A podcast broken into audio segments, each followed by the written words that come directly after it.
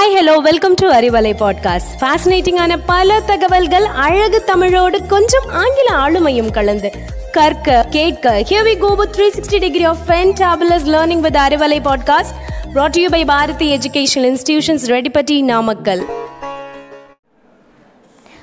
வணக்கம் to Arivalai podcast I'm S Pratheeba from Bharathi Vidyalayam matric higher secondary school Redipatti Namakkal. நம்ம இன்னைக்கு space and astronomy பற்றி தாங்க பார்க்க போகிறோம் ஸ்பேஸ் இஸ் எவ்ரி திங் இந்த universe beyond the top of the earth's atmosphere எர்த்தில் இருக்கிற நம்ம ஸ்பேஸை பற்றியும் அங்கே நடக்கிற அற்புதங்களை பற்றியும் நிகழ்வுகளை பற்றியும் பார்க்கலாம் வாங்க. கோடிக்கணக்கான கிரகங்களை உள்ளடக்கி இந்த ஸ்பேஸில் அதிகமான கேலக்சிஸ் இருக்கு. நாம இருக்கிறதோ மில்கி வே கேலக்ஸி அதாவது பால்வெளி அண்டம் பல கலர்ஸில் இருக்கிற இந்த பிளானட்களை கொண்ட ஸ்பேஸோ கருப்பு போர்வையில் மிளர்கிறது. இந்த மில்கிவே போன்ற பல கேலக்சிகளை அடக்கியது தான் யூனிவர்ஸ் அதாவது பிரபஞ்சம். பிரபஞ்சத்துக்கு எல்லையே கிடையாதுங்க.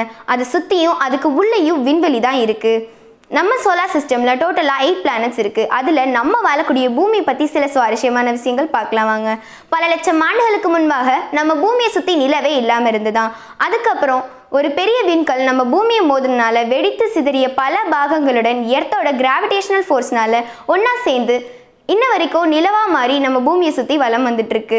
இது மட்டும் இல்லாமல் பூமியிலிருந்து ஃபார்ட்டி லைட் இயர்ஸ்க்கு அப்பால் ஒரு பிளாக் ஹோல் இருந்ததையும் அதுக்கு பக்கத்தில் நீராவியால் ஆன நீர்த்தேக்கத்தையும் கண்டுபிடிச்சிருக்காங்க. இதில் இருக்க தண்ணி நம்ம பூமியில் இருக்க சீ வாட்டரை விடவும் நாற்பது லட்சம் கோடி மடங்கு அதிகமாகுமா? நினச்சி பார்க்கவே ஆச்சரியமாக இருக்குல்ல?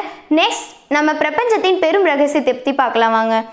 ஆயிரத்தி தொள்ளாயிரத்தி ஐம்பத்தி ஏழாம் ஆண்டு இந்த உலகத்திலேயே முதல் முறையாக ரஷ்யாலேருந்து ஸ்புட்னிக் அப்படிங்கிற சேட்டலைட்டை ஸ்பேஸ்கள் அனுப்பி வச்சாங்க. அப்போ ஸ்பேஸ்லேருந்து எடுக்கப்பட்ட படம் பூமியை மிகவும் தூய்மையாகவும் சுற்றிலும் தூசற்றதாகவும் க- இருந்துச்சுன்னு சொல்கிறாங்க ஆனால் நாம இப்போ பூமியை எல்லா நிலையிலும் மாசுபடுத்திட்டோம். அது மட்டுமா? மண்ணை தாண்டி விண்ணிலும் அல்லவா நம் குப்பைகளை கொட்டி இருக்கிறோம் அறுபத்தி ஐந்து ஆண்டுகள் கழித்து இப்போ நம்ம பூமியை படம் பிடிச்சு பார்த்தா தூசி மண்டலத்தின் நடுவில் இருக்கிறதா தெரியுது.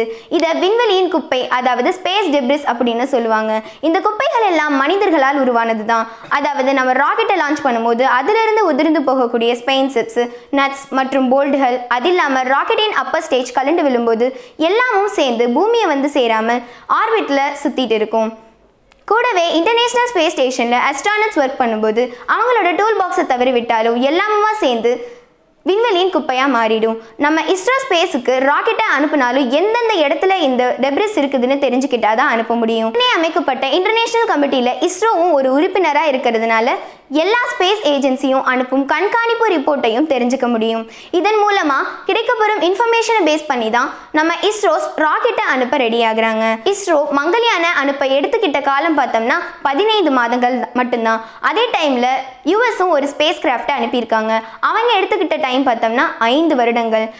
இது வரைக்கும் நம்ம பூமியை சுற்றி ஆயிரத்தி நூறு ஒர்க்கிங் சேட்டலைட்ஸ் ஆர்பிட்டில் வந்துட்டுருக்கு.